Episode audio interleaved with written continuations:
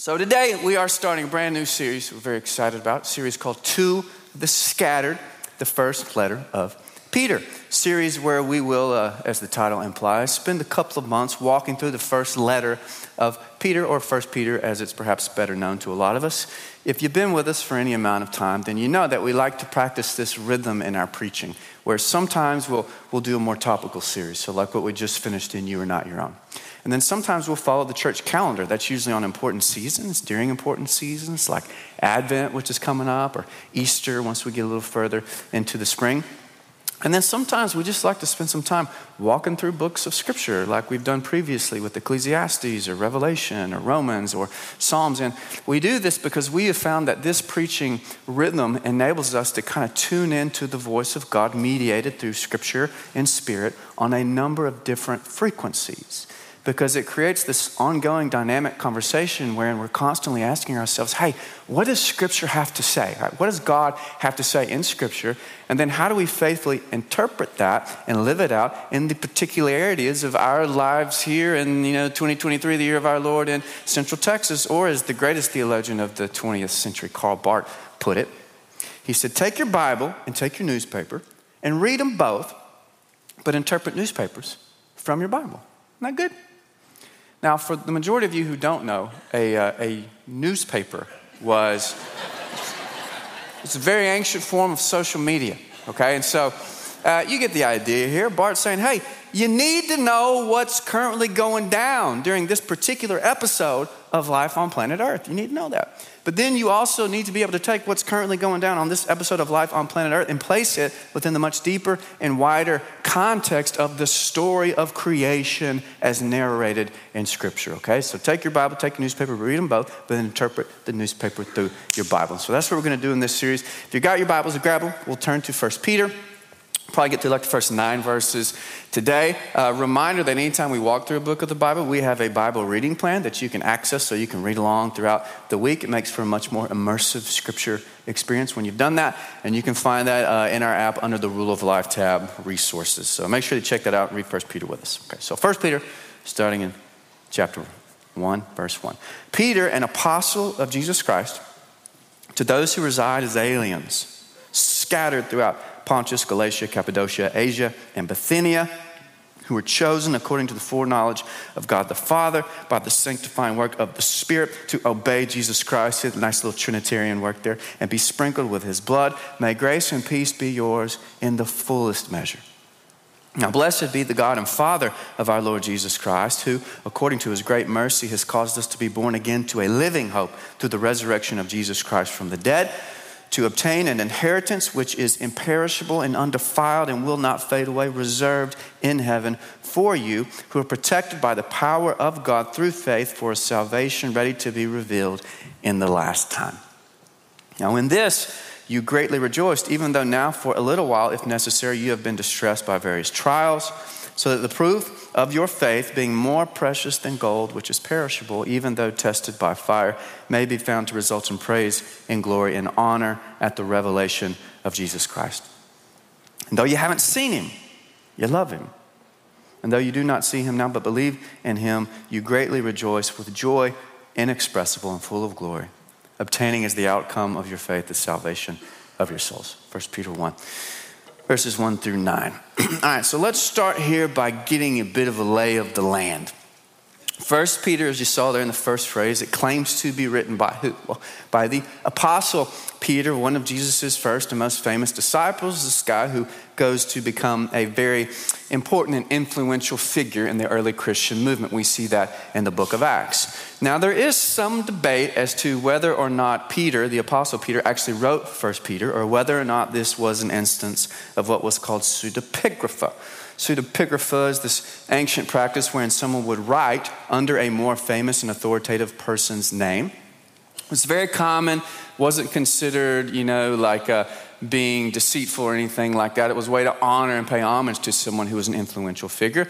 Those who think that Peter did not write First Peter are very keen to point out that First Peter is written in this very like learned, erudite, eloquent Greek.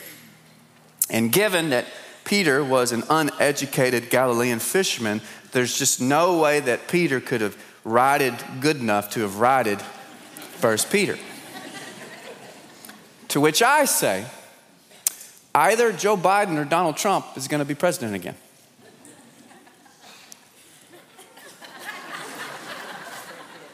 So I guess anything's possible, you know. I'm just kidding. They're both, they're great. They're both great. In all seriousness, we can't know for sure, but more recent biblical scholarship seems to have moved past the hyper suspicious mood of previous generations and tends to affirm that we've got pretty good reason to believe that the Apostle Peter did, in fact, write this letter probably during the early reign of the Emperor Nero, which would have been around 60 AD. Okay, and so to whom did he write this letter?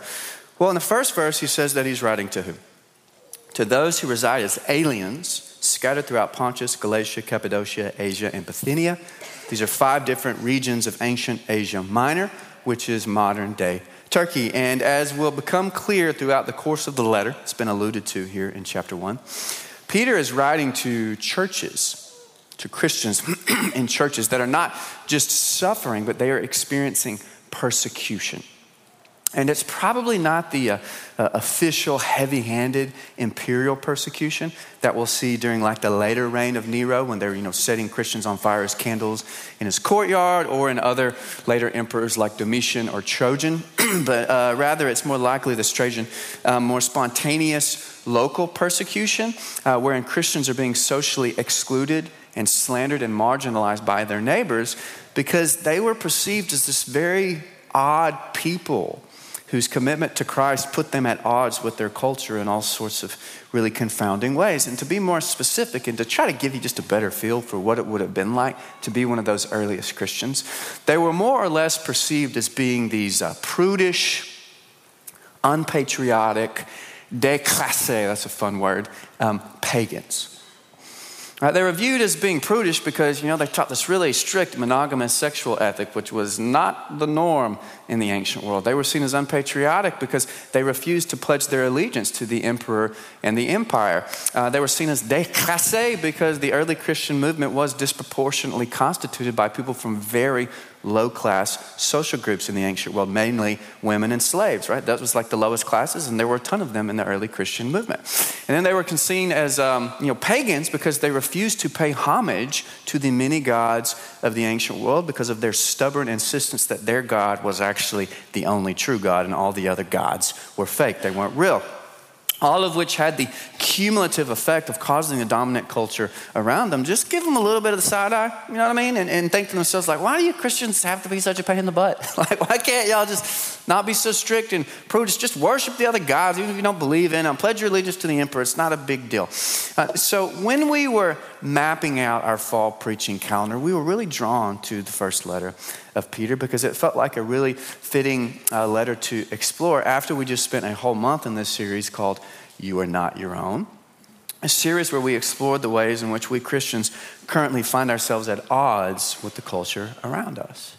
More specifically, how our belief that we are not our own clashes with the individualism gone wild ethos of modern culture, wherein the autonomous self's self expression is the highest good. Now, I am on the record as having staked out a very firm position against catastrophizing. And especially catastrophizing how terrible our moment is. Y'all know I hate that, right? Because is our moment terrible? I don't know. Some things are better, some things are worse. It's complicated. But I, I am a realist, okay? And I do think it's somewhat inevitable that modern culture's individualism gone wild will probably continue to just get more wild. Because the whole I got to be true to myself as defined by myself wagon is uh, it's moving down the hill pretty fast at this point, isn't it?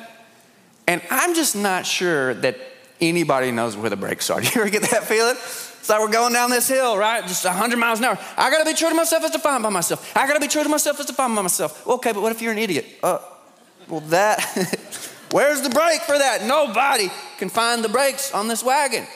And so this probably means that if we Christians are faithful to our gospel belief that you are not your own, because you do not belong to yourself, because you belong to Christ and you belong to the body of Christ, then we will probably find ourselves increasingly excluded or marginalized from a culture that believes that the autonomous self, self expression is the highest good. I think that's true. And I do want to pause here for just a second and offer a little bit of editorial. Because when I talk about individualism gone wild and the modern self's obsession with self expression and self discovery, I think it's very easy for a lot of us to hear that and to mainly think that I'm talking about who? Well, you can say it out loud. You think that I'm just talking about liberals and progressives, right? You can say the quiet part out loud. When I say, oh, yeah, man, individualism gone wild and all these modern people are obsessed with expressing themselves, you think, yep, it's all those dadgum hippie liberals and progressives who are just obsessed with identity stuff and trying to complicate everybody's pronoun game unnecessarily and thinks everybody should spend 18 hours a day in therapy. Just sleep in therapy, sleep in therapy, sleep in therapy. It's their fault. Now, look, I'm surprised nobody said amen out there. I figured a couple of y'all would say amen. I'm glad you restrained yourself. While it is true that people with a more liberal or progressive sensibility, if that's you in the room today, uh, those folks certainly are uh, pretty infatuated with the story of the self. I think that's fair. I also think it's really clear that, y'all, all of us are infatuated with the story of the self. Everybody's wrapped up in this. Case in point, uh, I think it was two weeks ago, I mentioned this book called The Great Dechurching. You remember that? Documents a phenomenon by the same name, which is just basically faith is in rapid decline in the modern world. And um, one of the most interesting things about the great dechurching is that it's actually just as big a phenomenon among conservatives as it is progressives. It's just as pronounced on the right as it is on the left. I want you to listen to this. We often hear people attributing the loss of religious adherence solely to the left liberalism and progressive ideology. And while it is true that the secular left has been a source of erosion for congregations, a new secular right is on the rise. I want you to pay attention to this, particularly among evangelicals. There is now more danger of dechurching on the right than on the left. Evangelicals are currently dechurching on the political right at twice the frequency of those on the political left.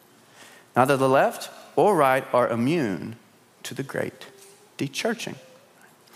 Perhaps most tellingly, this is a fascinating statistic. Almost 30% of dechurched evangelicals, okay, so evangelical Christians who have dechurched and don't have anything to do with church anymore, believe that America should be a Christian nation and that America's success is an essential part of God's plan for the world. Okay, so I just want you to think about this. So, America should be a Christian nation, and America's success is an essential part of the world's success but you don't need to have anything to do with the church. Do those two things make sense to you? Uh, say it with me. Individualism gone wild, and everybody is wrapped up in it. All that to say, our belief that we are not our own because we belong to Christ and we belong to the body of Christ will likely put us at odds with a culture that believes that you are your own because you belong to yourself. And First Peter is going to offer us some really good counsel on what it looks like to be faithfully at odds with our surrounding culture. And this brings us back to our question to whom did Peter write this letter? Well, he tells us it's three words there in the Greek eklektos, peripedemos, diasporos. There are a number of ways we could translate this, but let's just start with the most literal. Okay, so eklektos means to the chosen or to the elect, peripedemos, to the exiles, diasporas of the diaspora. And this is a phrase that is just ringing with biblical resonance, if you got ears to hear it. If you're not familiar with the term diaspora, it's a Jewish term that referred to Jewish people who had been dispersed or scattered, that's the most specific word translation there, out among the nations outside of the Holy Land. And so they were forced to live as these resident aliens, immigrants, foreigners in a foreign land. This is very closely related to the concept of exile, a very important Old Testament concept, maybe the most important concept that refers to this action whereby God would punish Israel for her unfaithfulness by allowing her to be conquered by foreign nations, in the Old Testament, mainly Babylon, and then exiled out to the other nations. So, for example, here's the prophet Zechariah expressing God's promise to eventually gather his scattered people. this is from Zechariah 10. He says, I will whistle for them to gather them together. Can anyone do one of those real loud whistles you do to get your kids? That's the one, that's the one we're talking about. God says, I'll whistle and gather them together. For I have redeemed them, and they will be as numerous as they were before. When I scatter them among the peoples, then they'll remember me in far countries, and they with their children will live and come back. And so here in Zechariah 10, you see it really clearly. God's saying that He has scattered His people among the nations. And so, as we live as scattered people who are waiting to be gathered, what should we do? How should we live? This is the exact question that the prophet Jeremiah was addressing in that very famous part of his prophecy. You remember from Jeremiah 29, everybody remembers verse 11?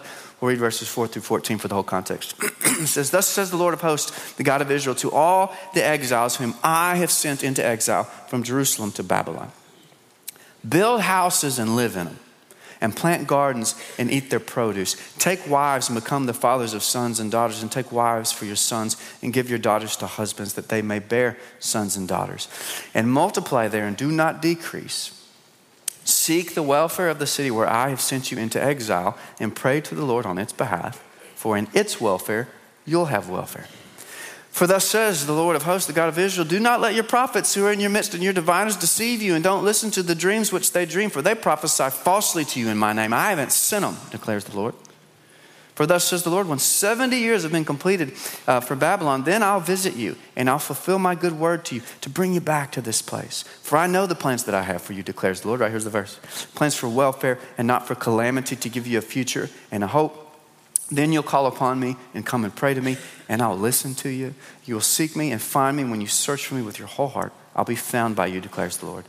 And I will restore your fortunes, and I'll gather you from all the nations and from all the places where I have driven you, declares the Lord. And I will bring you back to the place from where I sent you into exile. Okay? And so notice, as they live as God's scattered people among the nations who are waiting to be gathered, what does God say that they should do? Well, God says what? You should build houses, plant gardens. You ought to marry, become mothers and fathers, grandfathers and grandmothers. You ought to seek the welfare of the place where I have you. You seek the good of the culture you are in, no matter how hostile that culture is to you. Right? Notice, they are not called to control the culture or overpower the culture or try to escape the culture or completely ignore the culture. No, they're told to let themselves be planted wherever God has scattered them. Because that scattering is actually a what? Well, it's a sending. They've been scattered, but that scattering is actually a divine sending. It's God who's done it. Reminds me of that parable of the sower. Do you remember that one? That's what the graphic is for our scriptures from a Van Gogh painting, the parable of the sower. Jesus tells this parable. There's a farmer going out and he's throwing seed, and he just throws seed all over the place, man. And it falls on different places. Some of it falls on hard ground, some of it the birds get, some of it scorched, some of it goes up in the weeds. But then some of it finds good soil or good enough soil. And man, it grows up into this unexpected and unforeseen crop. Now, in the same way, God has scattered his people all over the world in the hopes that we might let ourselves be planted, grow really deep roots, and then grow up into a source of healing and blessing for all the nations. You know that image we get at the end of Revelation, that tree that's there, and its fruit is for what? It's for the healing of the nations. That's what we're here for, to be planted and to grow up into healing for all the nations. And so, look, I, I know that it's not fun to feel scattered. And God knows that we have plenty of reason to feel that way. On a cultural level, it is true that Christianity is, you know, losing its grip on the modern world. That's true. And that loss of control, I know, is a source of anger and anxiety and frustration, alienation for a lot of us. On a personal level, I know that a lot of us feel very scattered, alienated, and out of control. And so, on levels cultural and personal and everywhere in between, I know that we sense that we're losing control. And, and I do think that in many ways that is true. We are, in fact, losing control. But, but y'all, what exactly were we expecting to happen? We're losing control. That's, that's true, but what did we think was going to happen here? And this is where there seems to be a huge disconnect between our expectations and Scripture's declarations because a lot of us seem to be under the assumption that we're supposed to be in control. you ever get that feeling? I see a lot of people who think they should be in control. We think we're supposed to have like two hands on the cultural steering wheel, right? We're supposed to be the admirals of our own lives. That's the way we feel. And so we see our scattered situation as like the work of the devil or a sign of the impending end times. But meanwhile, God is waving both hands at us, screaming at us through Scripture, going, Hey, I am the one who has done this. I'm the one who has scattered you among the nations. It's not the devil, it's me. I am the one who has scattered you, who's making you live out of control lives so that you can learn how to depend upon me. And so that the world could look at you and see that I can be depended on. It's not the devil, it's me. That's what God's saying. And so here's the deal I, uh, I like to be in charge as much as the next person. In fact, I think I should be in charge of everything. I've told God this numerous times. It's a long standing disagreement that me and the big guy have. I'm hoping he'll come around and see it my way, but I don't think it's happening. So, like, I, I get it, man. I, I want to be in charge as much as the next person, but here's the deal if you want to be in charge, then my man probably shouldn't follow Jesus. If you need to be in charge, then Christianity is probably not going to be the religion for you. Because Jesus made it very clear, didn't he? He said that even he, even Jesus, what did he say about himself? He said he did not come to be served. Do You remember that? But to serve. That's what he's here for which means that his people are not here to control the world, but to serve the world, which means that being scattered, being pilgrims, being out of control and not in charge is exactly what we should expect. Here's how New Testament scholar Douglas Harink puts it. He says, Not being in charge is the normative condition of the people created by the gospel of Jesus Christ. It's exactly what you should expect. All that to say, y'all, you know, oh my gosh, it's true. We're, we're losing control. We're losing control of the world. Christianity is losing its grip on the modern world. What should we do? Act like Jesus. Oh my gosh, I am not as in charge as I feel like I should be of my family, my kids, my career, my life, my job, whatever it is. What should I do? I'm not as in control as I want to be. What should I do? Act like Jesus. Because Jesus did not come here to put you in charge, but to liberate you from the need to be in charge. So that instead of spending your whole life fighting for the steering wheel, and the rest of you feel like this is just what you're doing in your life, just fighting people off the steering wheel, man. This is my wheel. Everybody else sit back. Instead of wasting your whole life doing that, you know what you can do? Man, you can sit back there in the passenger seat where you belong